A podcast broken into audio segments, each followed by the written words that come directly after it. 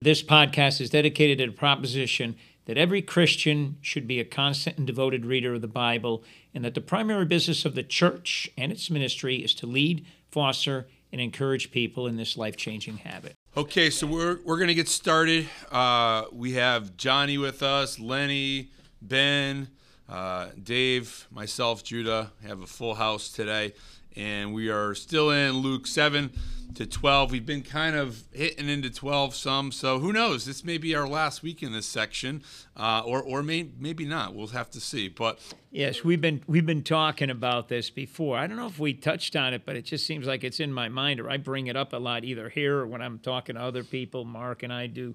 I think we we, we were reading this, which is uh, in 12. Uh, in 12, uh, you know, Jesus is out there and he he in chap, uh, verse 13 uh, they call it the parable of the rich fool.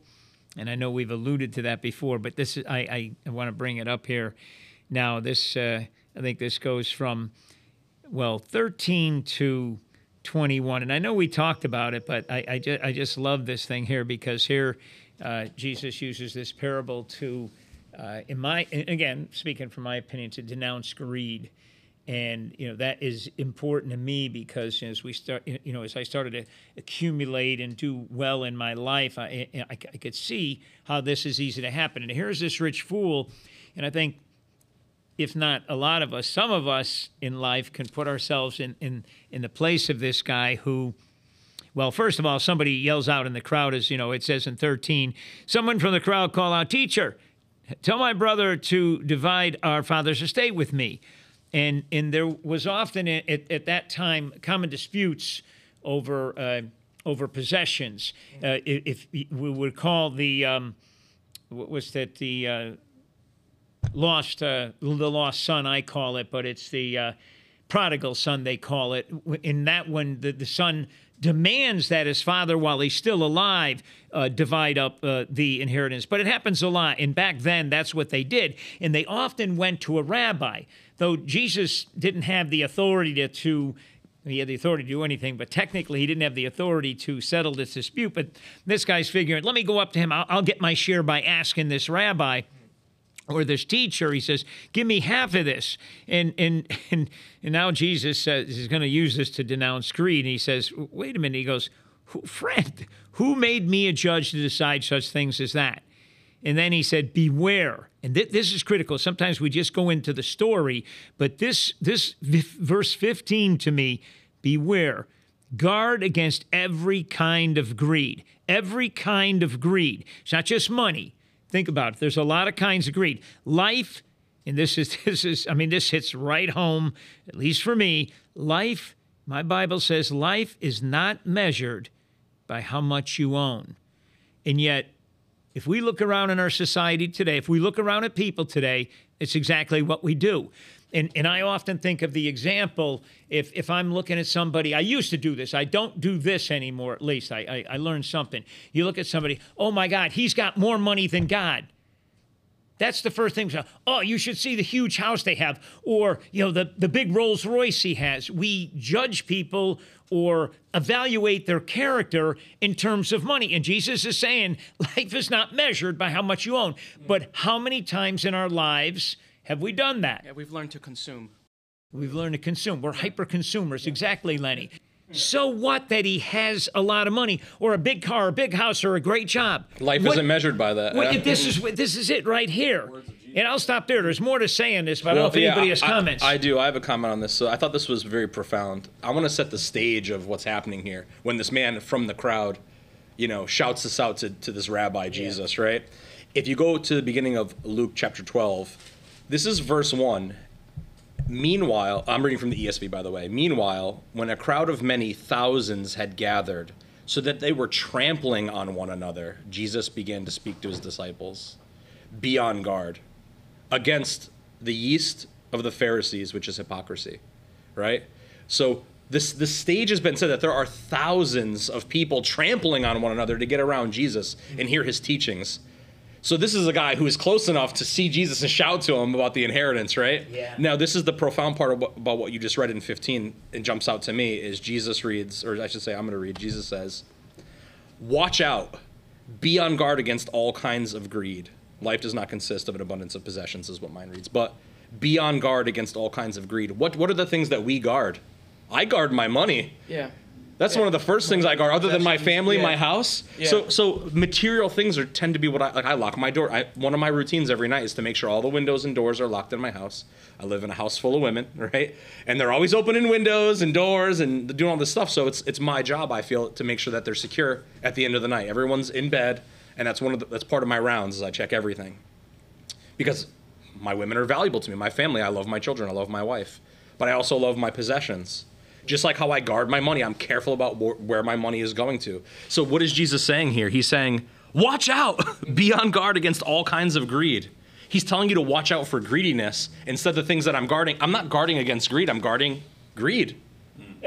And, and, and I think most people can say that you're busy guarding money instead of guarding against what we're. It's the complete opposite. It's the upside down kingdom of Jesus. You know? Absolutely, and, and and I want to jump on that, Johnny. That's great. You, we're you, you you're guarding. You're saying you guard against money. You're not alone. Well, I'm guarding the wrong all stuff is what Yeah, Jesus is we're- saying. We're guarding our yeah, we're guarding our possessions, but that's earthly. Are we guarding our soul? Yeah, exactly. Are we guarding our soul? Yeah, protect your heart. Yeah, and prote- protecting our soul like we protect our earthly possessions. And I don't. I sometimes I don't think so. You know, because as you said, you know, we, we got to watch out, lock it up, make sure this is safe. Put the money in the bank. Put the money here. Put it under our our pillow or under a mattress, whatever it is. But are we guarding our soul anywhere near like that? That's my question. yeah, guarding against the greed. Uh, when, like you said, we're actually guarding our greed. It's like we don't want anybody to encroach on that. And Jesus is saying, guard yourself against it. And even like, I think you can even take this another step further too, with like the things, especially in this day and age, that they didn't even have then, but like all the media things that we the things that we watch on TV or the uh, newspapers, if anybody reads newspapers anymore, that we read or the websites that we frequent, you know, it's like um, how to earn more, how to invest more, looking at, you know, back in the day, the, the TV show Lifestyles of the Rich and Famous, right? And like all these things. And then it was Cribs. And then it was like, you know, all these other, you know, variations of these things. And, and, uh, and, and we're watching these things and, you know, it's like, what, what does it do when when you watch these things? Makes you feel like crap. Right? Yeah. And, I mean, it's, it's like, for example, Makes you covet. it's, like I, I go boating, and there's certain places that I go boating. You know, I go boating on like say a lake around here, and I just go out with family, have a good time, whatever else. Um, and it, it's great. It's a blast. I go boating on the Connecticut River, and if I go towards Long Island Sound, holy cow, the greed like exponentially goes up because you start passing the marinas and as you go south on the Connecticut River the boats get bigger and bigger and bigger and bigger and bigger and bigger the closer you get to the sound and you're like wow like this guy's got like a 90 foot yacht here Yeah. and So what it costs just to maintain a boat yeah, like that, it's like- clearly. Yeah. Yeah. it's like they've got full time staff just you know making sure this boat is ready for when the guy wants to go out on a ride, um, and uh, and it just you know, but guard yourself against every kind of greed. It's like what what are we consuming? What are we you know allowing ourselves to uh, get get swallowed up in? You know this uh, this greed. Oh, if only I had this. If only I had that. And um, it's it's very seductive. Re- related to our world today, you- you made me think of this as you're talking, Jude. All the things that we read, whether you're on the internet, and I still do read newspapers or magazines, even. You know, when I you go to a magazine stand, sometimes you know I'm at the airport, I, and, and it's all about money, money, money. So six top stocks to buy, uh, 18 tips to make yourself a millionaire, all that type of thing. But I never see a book, a TV article on the internet that says five ways to become a better Christian, seven ways to get rid of your sin, things like that. Mm. Eight ways to guarantee that you're going to heaven. You don't see I do it all the time. like that. Whenever I'm in the bookstore, we often frequent like Barnes and Noble and bookstores. If I come across like it'll be like the New Age table and stuff like that. Somehow, like everything else on the table switches to something else, and then there's just like Bibles there. yeah. or like same thing with like the money section. I, I'll like I'll grab like a like a Bible and I just like put it right in front of it, just so that just because well. Well, it's just one thing to see. Like, imagine, imagine you're a believer and you're walking past all this stuff, and you're you're being convicted by the Holy Spirit. It's like, look at all this like anti-Christian sewage in this bookstore, and all of a sudden you just see like this little ray of hope God's word sitting on the shelf. Just like, oh, like the clouds part, the, the rays of light shine down on it. It's just like, well, maybe there's still hope left in this world. Someone is trying, you know. So, yeah, it's like my form, my own form of vandalism. Yeah. Barnes and Noble's got a picture of Johnny. Like, I know, "Do like, let yeah, man, it's like a mug shot. Yeah. Holding the sign up. Yeah. But but you're right. I mean, it's like you know you go down the the rabbit hole about you know wh- whatever. I mean, now it's uh, or not now. Now it's people regretting their decisions of it. But you know, last year or two, it's like all you know bitcoins and cryptocurrency and stuff like that. And like I, I do a little bit of investing, not a lot, but it's like you hear stuff like that, and you're like, oh, I better get on that. Or else, or else I'm gonna miss miss the wave. Oh, I got to do this. I gotta I got to start researching it. And I start researching it, and I don't understand it. And It's like algebra. what's that? It's like algebra. You start like, wait, what is and- crypto? And, it's like I kind of have a philosophy that I don't want to invest in something I don't at least marginally understand. And uh, people are like, "Well, what do you mean you don't understand? It's cryptocurrency." I'm like, "Yeah, exactly. I don't understand it. like, like pretending I- like I- you do. Yeah, it's like I barely understand regular currency. How do I understand cryptocurrency? I And then mean, there's NFTs. yeah. Oh, yeah. Oh my goodness. NFTs. Forget it. How, how, how do you sell a little a little image of something and say it's yours? But anyhow, regardless, it's like You know, don't even own the rights but- to it, But but which is it's, funny. it's like this draw this draw because then you start seeing people on Instagram or on you know headlines like oh you know twelve year old kid makes four million dollars on you know NFTs and you're like oh I better figure this out you know and it's like and then an hour later you just went down this whole rabbit trail that's like a total distraction in life why because of greed. Well, again, relative to our life today, and I, I, I do try to make this relative to me, and if anybody would be listening or as I'm talking to you guys, I always try to make it relative, like we did with the Old Testament, which people sometimes think is difficult to uh, relate to today, and we did that. And here, it's it's mu- even much easier. Jesus is talking about greed here. It's so easy to relate it to today. I want to read verse 20, but before that, I'm just in case you know there are people listening. Lenny, would you do me a favor because maybe people don't know the story of the rich fool? Can you read 16 to 19? Yeah, of course. Would you mind doing that? Yeah, I can do it, I can do it right now. Then he told them a story. A rich man had a fertile farm that produced fine crops. He said to him, What should I do? I don't have room for all my crops. Then he said, I know. I'll tear down my barns and build bigger ones. Then I'll have room enough to store all my wheat and other goods. And I'll sit back and say to myself, My friend, you have enough stored away for years to come. Now take it easy. Eat, drink, and be merry. and then 20. So there's the story for anybody who didn't know it or needed to be refreshed. But then verse 20 says, But God said to him, You fool, you will die this very night. Then who will get everything you worked for? And, Je- and Jesus is saying through the story, Don't work for things that are temporal, that are on this earth, that will disappear, that don't last. Work for things that last forever in heaven. I mean, it's right there. And, and this is so relevant to today because we do the same thing. It drives me. I love, I love all the prayer, but I love this thing.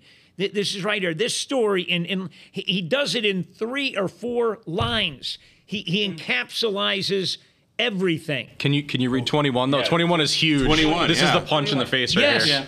Yes, a person is a fool to store up earthly wealth, but not have a rich relationship with God. But yeah, if, if we book see a person storing up earthly wealth, what do we think? We think, wow, they're wise. Right. Or we think they don't know God, Right. they're greedy. Well, yeah, maybe. yeah. But They I'm must saying, be smart. Like, like, Yeah, you know, yeah, oh, they're smart. They got it figured out. They're successful. Right. Whatever. And here he's saying, if you haven't stored up uh, a rich relationship with God, which I think that there's probably cases in our country right now where we could look at some of the richest people in the world, not all of them, but a few of them at least, that we could look at their life and by their own admission, they do not have a rich relationship with God.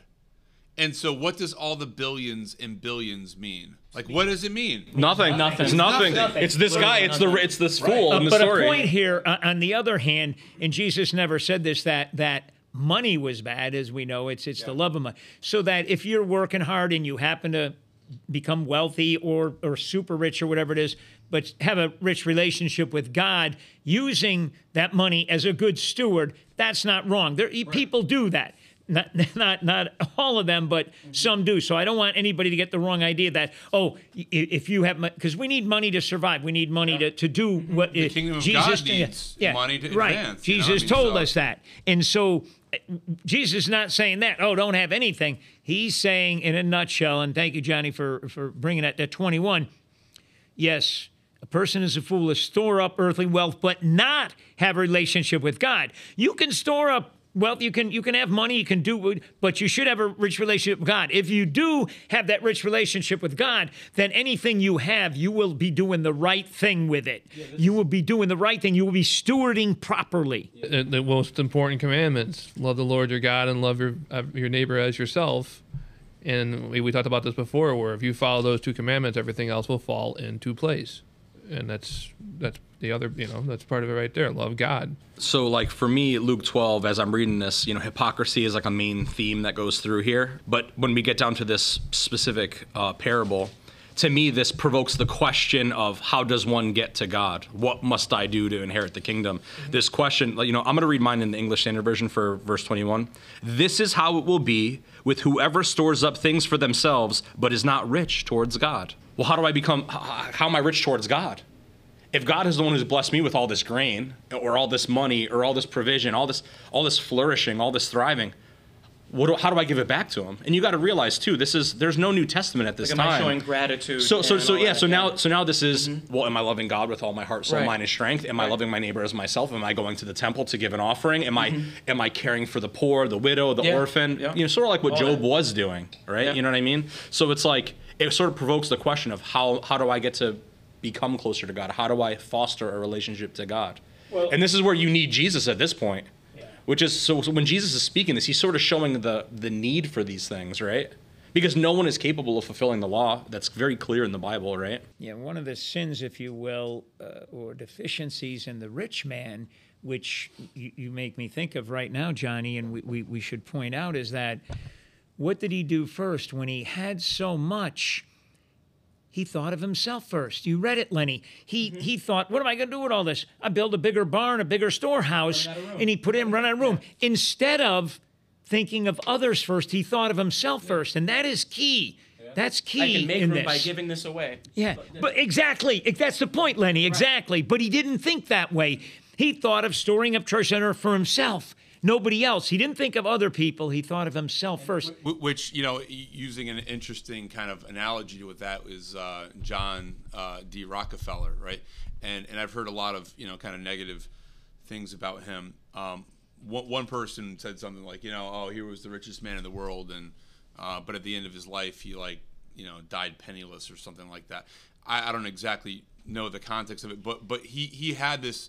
Um, this accounting method that he used for a lot of his life that at the end of the month he would have no money and um, and it was like so he would spend you know he'd live his expenses and he would give away everything else and he would like start almost every month fresh and so he told every town every small town in america at the time that if they would uh, front fifty thousand dollars for books, he would spend fifty thousand dollars and build a library. Um, but he didn't want his name on it, and so there's like hundreds and hundreds of libraries all throughout America that were built by him. The only agreement was that the town had to say, "We'll spend fifty thousand dollars to stock this with books." And so there was uh, another story was there was a, a pastor who wrote John Rockefeller and said, you know, our we we have a, a nice church, a nice gathering of people, but um, but we would like to get a pipe organ for our church, and is would you possibly consider it in your heart to like you know provide us with a with a pipe organ? It was like ten thousand dollars, which I mean back then was you know an astronomical amount of money Yeah. to do that. So you know.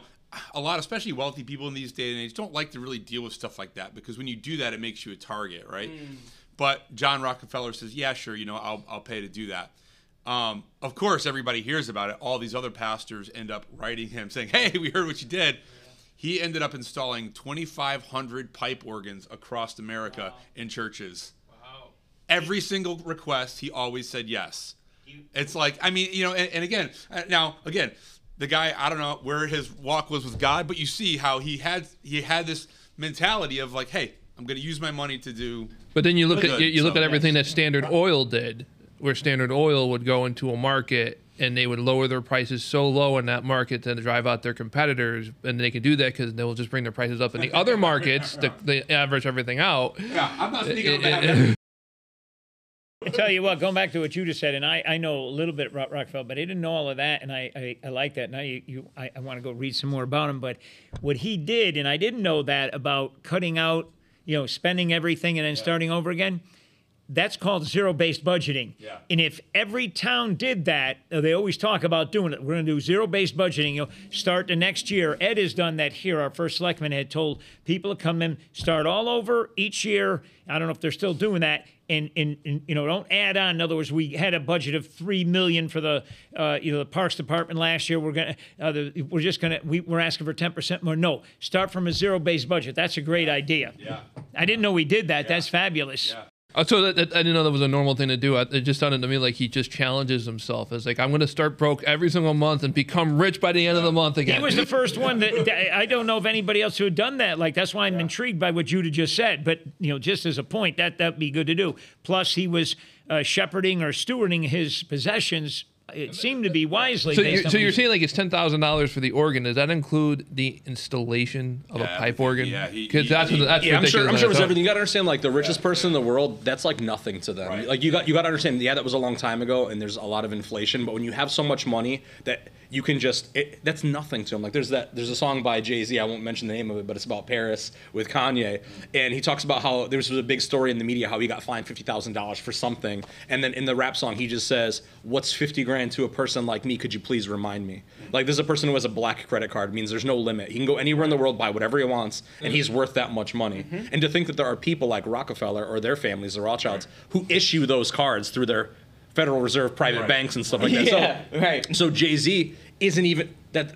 Jay Z is a joke to them. Right. right. So so so so we're all like, wow, he was such a philanthropist. He gave away all this money, but to him, that's That's not a good like when you when you have so much money, it doesn't point. even matter. You're like, I don't know how to even spend this. I've already spent everything that I want. Sure, sure, sure, sure. Why not? Like for him, it's a it's advantageous in business to to make you know friends with these towns. Right. And what's a library to him? It's nothing. Yeah. It's crumbs from his table. You know He what I probably mean? hired somebody to Fifty make a thousand dollars. Jay Z, would change my whole life, dude. I mean, ten thousand dollars would change my life, bro. Right? So yeah. seriously. yeah. Did you, did you ever hear like uh, uh, Chris Rock had a whole thing where he talked about the differences between being rich and being wealthy.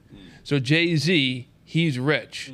The guy who pays Jay Z is wealthy. Yeah. Is wealthy. Yeah, yeah. so, so what I do want to get back to is Luke 12 here, because I think this is super important. Jesus is essentially speaking about hypocrisy, but he's talking about the rich here, and talking about how it's super important to have a, re- a relationship, and like, like I said, it begs the question of the gospel and all these things, gets you thinking. Jesus often provoked thought and question, right? But as you get down here, um, you see that he starts talking about poor people essentially after the parable of the rich fool, where he says, um, "Do not worry." This is 22 um, and down, um, and, and I'm not going to read it, but basically he just says like, "Don't worry." He's like, and I quote this all the time to my wife because you know she's a worrywart sometimes about things, and I'm like, you know, and I can never quote it accurately, but I'm like, look at the birds in the sky. Like they, they don't they, they don't store up grain in barns, and you know, Yeah. it's like they're not worried about you know sowing seeds and reaping a harvest, and and God provides for them. And I'm like, you know, look at the look at the flowers in the field. Like they don't toil. And I'm like, you know, King Solomon in all of his glory wasn't wasn't dressed with as much splendor as, as flowers, right? So it's like Jesus literally says, "Don't worry, you're worth much more than many like sparrows or many birds or many ravens." It depends on your translation, but it's like you are made in the image of the one true God.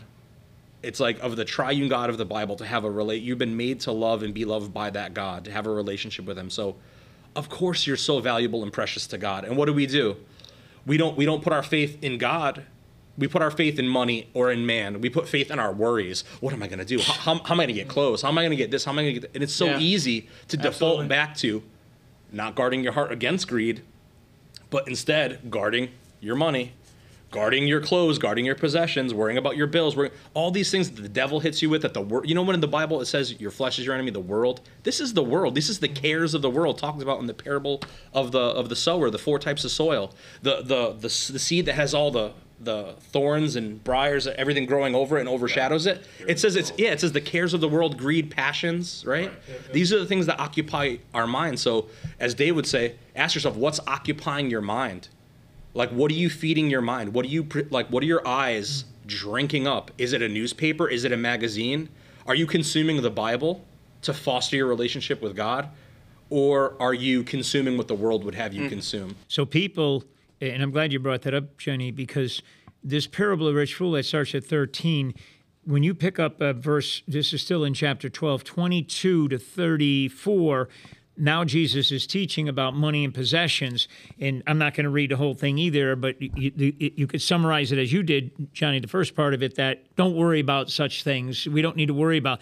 But look at 33 because we were touching this as we talked, as our discussion went. Hit 31 first. All right, all right, 31. Hit, hit, no, no, no. if if you're gonna hit something, start with gonna start with thing. 29. All right, 29. 30 is critical. And, and, and, and don't be concerned about what to eat and what to drink.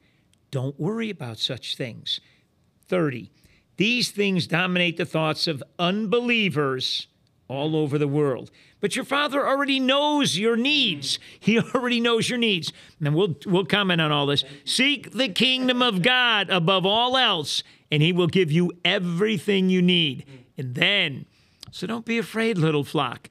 For it gives your Father great happiness to give you the kingdom. And the and then and, and the verse I like, the verse I like, because we've been talking about it without even knowing it. We've been talking about this verse. What what do we do? How do we do it? Sell your possessions. Let me say it again. So everybody, sell your possessions and give to those in need.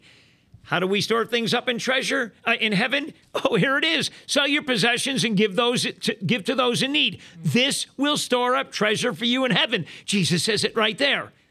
And the purses of heaven never get old or develop holes. Your treasure will be safe. No thief can steal it, no moth can destroy it.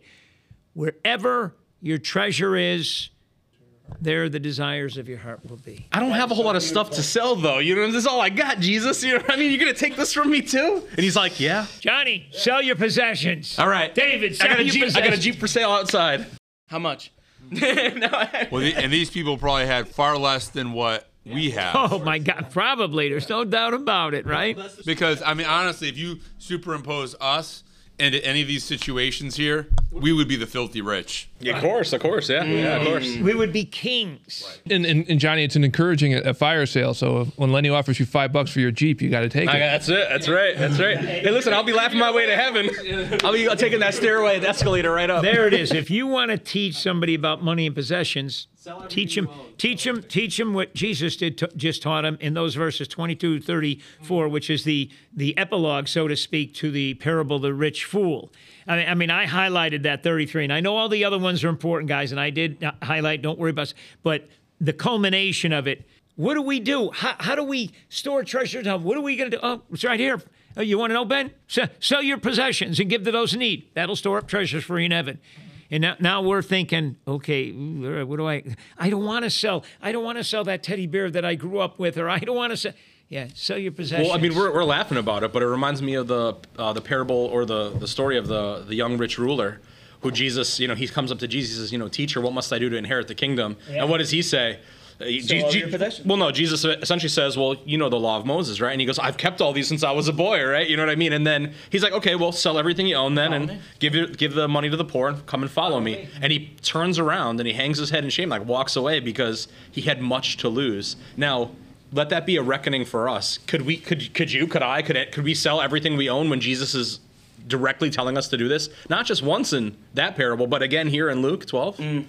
It's like we don't do that, do we? Johnny, you just said a an important phrase in that. I, I need I need to stop you for a second. You said when he walked away, he had much to lose. He thought, but he was thinking about his possessions. Mm-hmm. But that phrase is important. He had much to lose, but he didn't realize w- what he had much to lose, which was heaven. Yeah, he had Which much much to gain, so much Yeah, more yeah, to gain. But, Right, but he didn't realize that by hugging in hugging his possessions, clinging to them, he did have much to lose. And it wasn't his earthly possessions, it was his reward in heaven if he did the right thing. You made me think of it when you said that. It's just very, very powerful when you get to 33 and it says sell your possessions and give to the poor, right? So it's like when you see that homeless person, do you stop? When one of your friends asks you, when they swallow their pride and they come to you and they say, hey, listen, I'm having a hard time, I need some help with something. Could you loan me money for a bill or help me pay my whatever it is? Like, are we stepping up and being reflective of Christ's light and love to be the salt and the light, if you will. You know, it's it's very profound. It's a, as Lenny would say, it's like a gut punch. Oh, absolutely. You know, you're just like, oh man, I'm I'm terrible at, at being a Christian. Yeah. You know what I mean? I like that. Yeah. Yeah, I did have 32 uh, highlighted. Uh, you know, you're not supposed to take Bible verses out of context. That's like a, you know, a big no-no. We were actually just talking about that on Sunday at church. But do not be afraid, little flock, for your Father has been pleased to give you the kingdom. And I think that's like awesome because it's addressing us as the little flock, which makes me think of one of my favorite Bible passages, um, which is in Matthew 7 when it says, you know, broad is the road that leads to destruction and many will enter through that way. And then um, hard is the road and narrow is the gate that leads to life everlasting and few will find it. So it's like not many people, you know, it's like the parable of sower we keep talking about. There's four types of soil, four types of people. Only one is has the respondent heart, right? And, and follows up and finishes the race that's set out before them, right? So do not be afraid, little flock. So he's saying, you know, don't worry. This is what this whole part is about. Don't worry. Don't be afraid. Hmm. For your father, he, get, he gets pleasure to give you the kingdom. So so we're worried about all the small stuff. Our hmm. clothes, our money, our bills, our, our health. And he's like, God's gonna give you the entire kingdom. And there's, there's just a, a stark contrast between being small there and how massive God's kingdom is. Like if you go into the um, the book of Revelation, what does it say? It says after it talks about the 144,000 from the 12 tribes of Israel, it says then I saw a great multitude dressed in white, right? And I can only think if the 144,000 are just the messianic Jews talked about in Revelation, that must be all the Christians or the people who had the like a, innumerable is what it reads. So it's like to me, it's like so profound how massive the kingdom is. You know, we're gonna get to heaven and we're like, oh, there was only so many people, but we think of just few in maybe our generation, few in our lifetime, maybe few in our churches who really would sell all their possessions and give it to the poor. How many people will quote unquote make the cut? Will actually confess with their mouth Jesus is Lord, right, and let God sanctify them. So to me, it's just so profound that we're gonna get the entire kingdom, maybe part of this eternal family, and essentially get to share in the rule of the new heaven and the new earth. So that wherever God is, there you will be with him. Yeah, just it's just awesome. Well, I mean, you know, even within that, I mean, though, it, it's it's ironic to see how, how how many would actually, you know, how many people ha- will do that. But I mean, like even us, like how, how many of us would actually go and sell everything we had and give it to the poor? It's like like honestly, like I mean, it's kind of you know. God's kind of steps on our toes in the middle of it because it's like, well, I mean, we'll sit here and talk about it, but are we actually going to do it? of course, yeah. Like, I mean, you know, it's just like, I mean, he, here's the thing: we're all gonna be like, oh yeah, that's a great verse, that's a great conversation, but like, we're not gonna go list our houses on the market and our cars on the market and sell everything and give it to the poor. So it, it you know, it's That's like, exactly what this is highlighted for me. 32 is because he's saying, but don't worry. I, I know I know that you guys aren't capable of doing that, and your wickedness and sin. Apart from me, you can't do it. Apart apart from me, you won't have everlasting life. Apart from me, you can do nothing. He That- says, that- that's right? what I'm thinking about. The same thing. Talk about grace. You're, you're saying, Judah, i- is, is we're talking and we got to that. I started thinking of the reality of it, and that's what you're talking about. And, and I thought for people listening, yeah, we could sit around here and we're talking about this, and it's beautiful what is being said here. But can we do it? And and we're all fairly comfortable in our lives, I would say, because we're able to meet here. We're eat, we eat, you know, we have a place to, you know, a roof over our heads, clothes. But what about someone listening or even not listening out there that has nothing already? Mm. They have nothing, and they're they're they're struggling to eat, to to put a roof over their head and their family's head, to to to clothe themselves, and and to count on this that they're going to be taken care of. The reality of it, and looking and saying, "Well, it just hasn't happened for me, and God hasn't provided for me." Or and, and I thought of that as we're talking about this, and I don't want people to think that you know I'm I'm looking through rose-colored glasses, but this I do believe this, and I do believe that you know God will intercede on people's behalves. I don't know what you folks think about that. I'm, I'm going to tell you right now. In in here, I just this is an echo of the law to me, right, from the Old Testament, re- reproduced in the New Testament. And what I'm saying by that is the gospel message, which is there's nothing that we can do to earn our way to heaven because we have already sinned, apart from walking through Jesus as the gate, Him being being our Messiah, our salvation, right? So in James it says faith without works is dead. But that doesn't mean that you can do good works to earn your way to heaven because God is a holy, just judge who cannot be bribed by your good deeds, right? So when I'm saying uh, this is echoing the law and the gospel message, it's Christ came and lived the perfect life that no human could have done. Mm-hmm. Like God set up the, the law, right? Mm-hmm. Knowing full well that every human would fail. Even all the great prophets in the Old Testament, all of them, if you read into their stories, are all their character is marred by some form of sin, pride, you know, mm-hmm. greed, adultery, you know, lust. Yeah. Pi- just picture whatever it is. Christ was the only one who he says, I didn't come to abolish the law. I came to fulfill the law. Mm. So when you're in here and it says, Don't be afraid, little flock, your father has been pleased to give you the kingdom.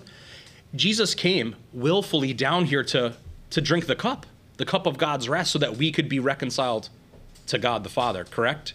Yeah. Tell me that's not the gospel.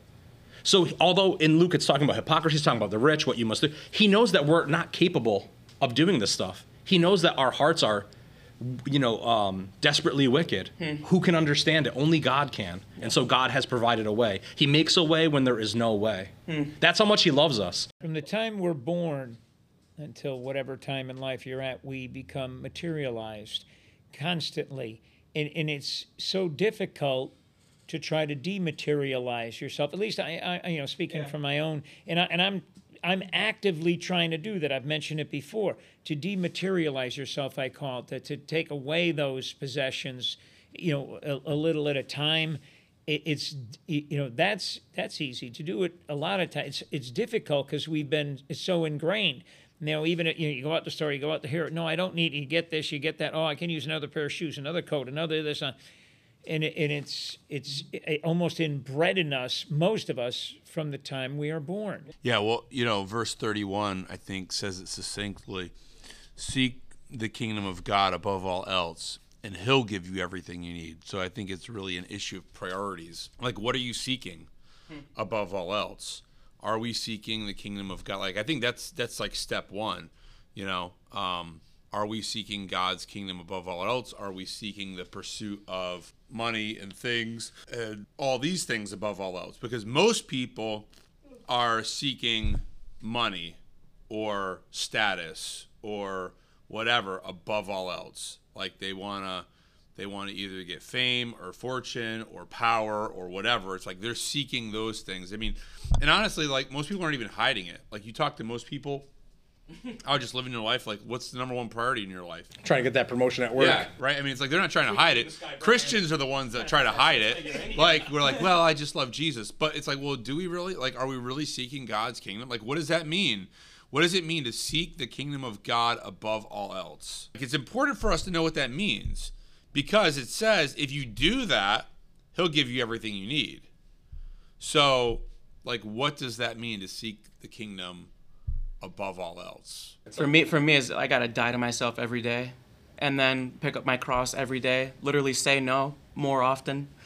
Like that's how I could, you know, try to seek the kingdom of God because it's putting my priorities to the side and putting His will in front of me, asking His will to be done in my life. And that's when you see miracles, though, right? It's like the- It's very hard to do that. Yeah, well, it's, that's the biblical you- doctrine of repentance. It's Right. to let go of whatever I think I'm holding on to and grab a hold of Christ Well, am I putting two hands to the plow or one? Am I putting one hand to the plow and turning around? Yeah. Right? Telling God, Lot's like, oh, let me, wife, let me go yeah. say, yeah, Exactly, Lenny. It's a great analogy, and it reminds me of, and I, I can't remember the exact church, but when Jesus was talking, some, or was it Paul? I'm sorry, uh, talking about the churches, and he was angry at one of the churches that had adopted some of the Christian ways, but still looked back and kept some of the pagan ways too. They tried to combine it. I forget where that was. We read that at one point, and I think about that. I'm, I'm saying, yeah, don't I do that? Yeah, you want to you, you want to say okay, I'm a Christian, and as you said, Judah, you know, the Christians, you know, you know, they disguise it a little bit better. You know, we're we're, we're trying to seek God, but you know, we're still you know trying to cum- accumulate mm-hmm. possessions, and mm-hmm. i it's not easy, as some of you have just said. It's not easy. It reminds me when Judah quotes, he'll quote in Hebrews, I think it's 412, it could be 413, where he says, um, you know, the word is alive and sharper than any two edged sword, and it's able to cut through like soul, spirit, bone, marrow, all these things, joint, right? And so, which makes me think of that Bible verse where it says that God will refine us in a fire.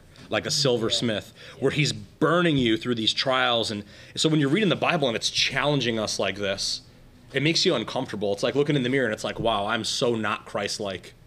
I could never get to paradise. I could never get to heaven. I could never be reconciled to God. And then that's the bad news. And then you get to that mm-hmm. good news, which is, well, Jesus loves you so much. He came down to earth to come absorb all your sin and death if you'll just give it to him mm. so that you can be reconciled to God. Yeah. By what? Letting go of that way of life. Yeah. This new, he says, I'm the way, the truth, and the life. He's trying to show you how to how to live. Right. Which is both hands on the plow. Let go. Don't look back. You know, get get involved in the kingdom. Start to serve. Serve your community. Serve your church. I mean, get your butt into a church. Right. I, I've never like been one to like hike. I didn't grow up going on hikes or anything like that. But my family and I, we went to uh, Oregon, and there's a lot of wildfires out there. And Luke 12 verse 28 says, "And if God cares for so wonderful, so wonderfully for flowers that are here today and thrown into the fire tomorrow, He will certainly care for you. Why do you have so little faith?" And I love going on hikes now because in, in New England, we have four different seasons, right? And I know what it looked like last season. And it might look dead to you, but next season, it's going to be flourishing. Hmm. If you're storing your treasure in heaven, if you're valuing your relationship with God first. Because that season that you're going into might not grow because you're putting all your storage into other places that are not going to take root. Right. So like when I went to Oregon and I saw some of these wildfires, you could see like all the ash build up on all the trees and how much the fire accumulated on one side of the tree, but on the other side it was still good. And then you can see all these like wild bushes still like starting to grow beautiful flowers through still black burnt bushes. It was so fascinating to look at because this is nature, right? Like and even that was beautiful like to see the start of something new even though those trees can go so high and there's so much animal life around it it, it was a new season for like that that Nate that that that walk I went on right and it, it, it, it was telling me that it was it's a new season like store your store your treasure this way The litmus test here is verse 34. Wherever your treasure is, there the desires of your heart will also be. That's the litmus test. What's a litmus test? It's like little little strip of paper that you stick in a liquid and it tells if it's what alkaline or acidic or base or whatever and you can kind of like say, "Oh, well, I couldn't tell by looking at it, but now now I can tell that this is acidic." And the litmus test of our life, dip it in, where's your treasure? That's where your that's where the desires of your heart is. It's pretty cut and dry. I- i- Is, is the kingdom of God like does it even register in there? Or, or or is it like, well, I'm just trying to make ends meet. I'm just paying for my house and my bills and all this stuff. Well, okay, well then then it's clear. Well, I, I don't have any, you know, I, don't, I just don't. Well, it's it's just it's clear that your your treasure is where your heart is. And if you don't believe me, right?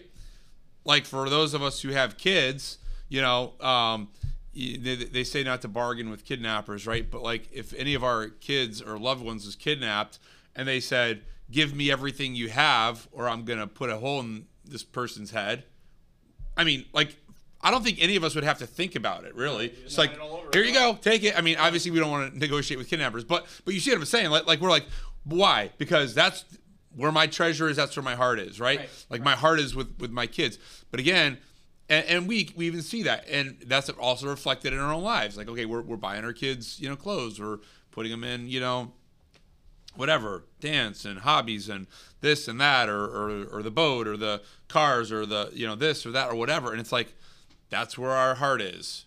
And and yet we see verse whatever 31 seek first the kingdom of god above all else. And then here it says well where's your treasure? Is your treasure in the kingdom or not and so if we even look at our own time energy money how much of that is for the kingdom. Because that's concrete, not abstract at that point, right? Because you could actually put a dollar amount on that. We could actually say, oh, here's the dollar amount that I'm investing in God's kingdom versus the dollar amount that I'm investing in, you know, cigarettes this month or, uh, you know, the casino or whatever. You know, I, I had a, a friend of mine years ago who you know would, would occasionally you know put some resources into the to the kingdom so to speak. But he'd think tw- you know wouldn't think twice of going down to you know Atlantic City and blowing a quarter million dollars. Like in a weekend. And, and I mean that can seem like a lot to some people or not a lot to some people because people blow a lot more than that. But I mean I'm thinking like wow that's where your treasure is that's where your heart is your heart is at the casino. Yeah, the thrill of the gamble. You yeah. know, Right, right, right. and and and and to brag about it. And what exactly? You know, Right. and Right. it's like, man, you know, There's, there's, we we have two. Well, we have more now, but we have two long-lasting casinos here in Connecticut, and at one point, only one of them would do poker, and the other one tried doing poker, but people would not leave the poker table. They'd have to. They'd go into a plant in the corner, take care of their business, and go sit right back down, hmm. because that's where they wanted to be. Right. They don't want to leave this table. I don't care what's going on. You It's a know. hot table. It's a hot table. Even if it's not a hot table, that's the thing though. Is they get so you get so But that's where their heart was. Yeah, yeah, it's where their Well, heart even, is. Even to be personal, like I mean, I went. I was in a, a a groom's party, and we went to Atlantic City, and I mean, I was trying to like be a light in a dark place to all these guys. They were going hard and stuff like that, but even myself, like I had to practice with my greed as I'm seeing all these rich people play hard and stuff like that. Like I'm sitting there mm-hmm. trying to have a good time too myself, but I'm like, dang, if I had a little bit more, maybe I would have as a good time as they are. Like, you who knows? so it's like it goes both ways. Like, where, you know, where are where, where are our eyes wandering?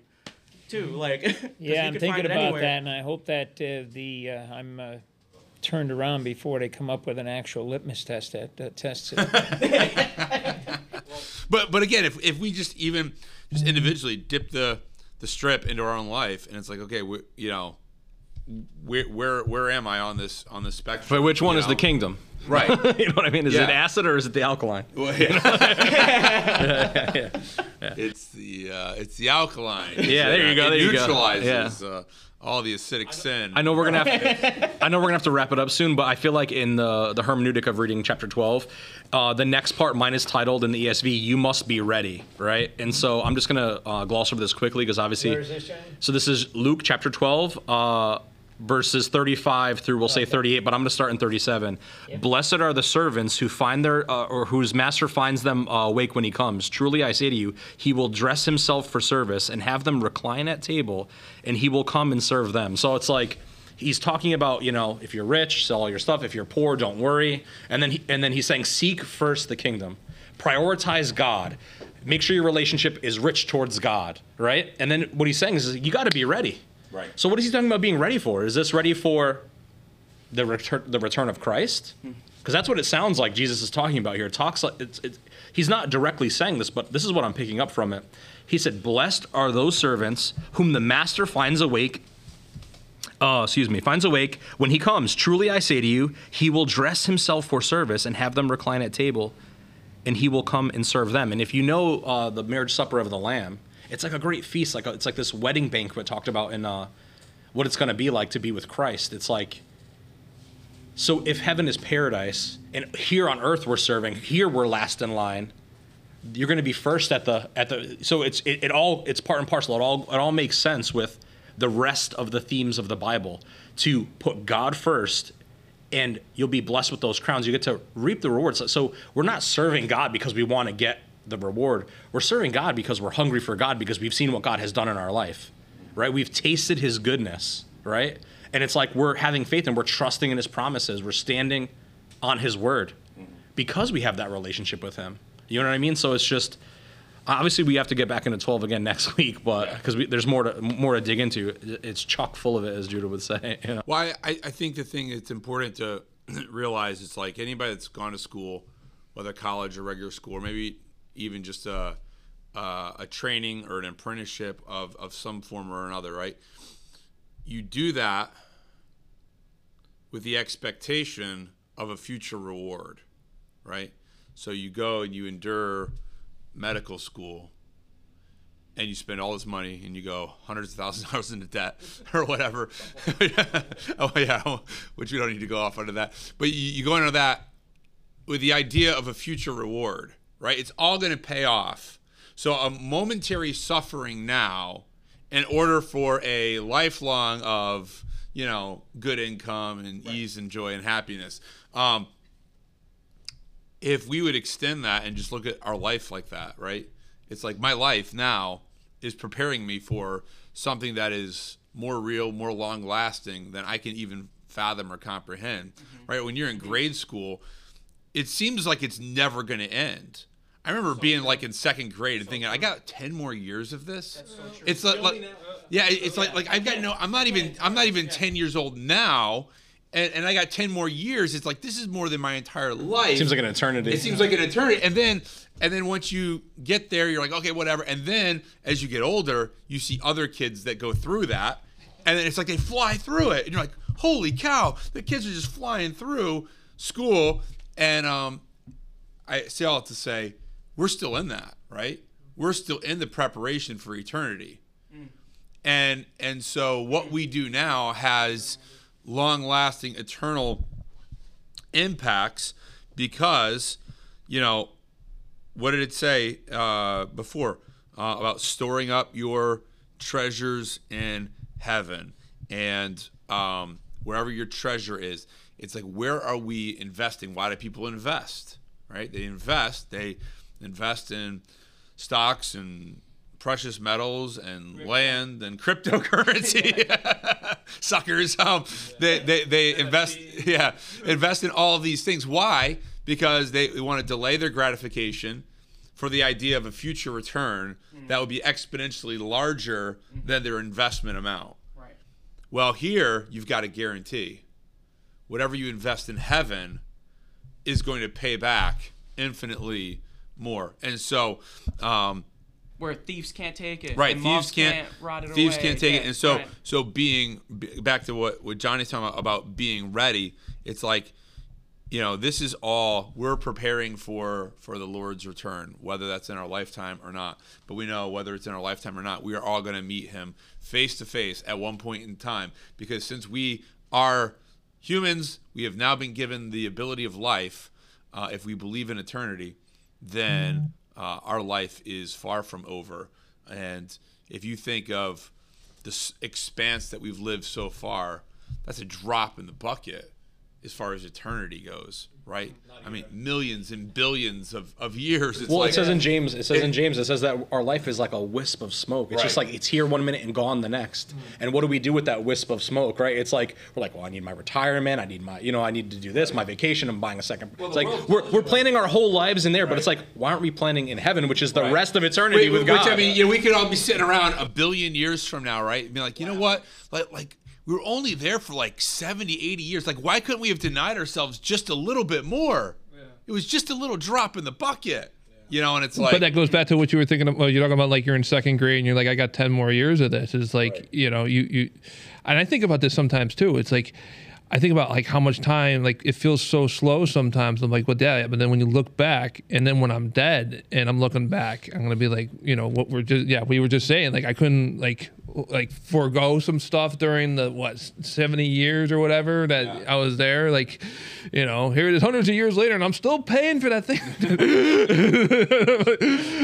our, what's our priority? Like when you read the Bible, it gives you a, the Holy Spirit will bless you with the eyes to see and ears to hear. Mm-hmm. And so these things become clear when we're in the Word like this and we're dissecting chapter mm. 12 where you're like well yeah maybe i'm not storing my treasures up in heaven. It's mm. like maybe my whole priority the way i'm viewing life is wrong. My worldview on what i should do with my life and my family and my time and my investments Yeah. is completely backwards and contrary to what god has planned for my life what am i doing here Well, well, you mentioned something before, Johnny. I, I got to say this, and I know we're toward the end of this particular session, but for us, for everybody, for people listening, you mentioned. I always think of something when one of you guys says something. You said, you know, I'm I'm thinking of my retirement. I'm thinking of you know this.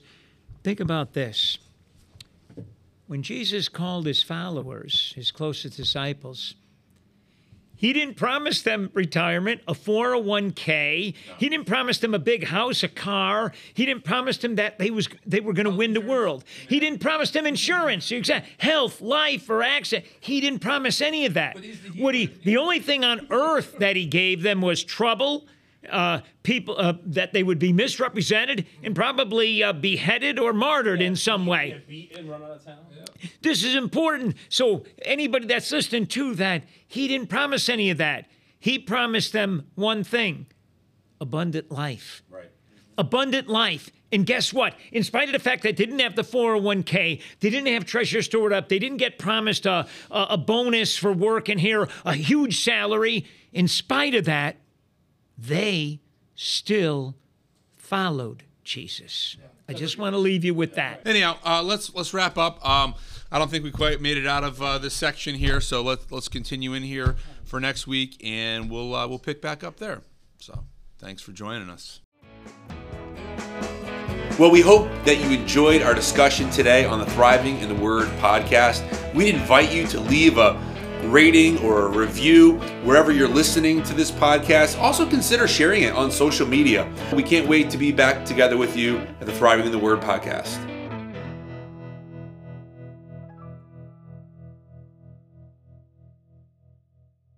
No doubt about it.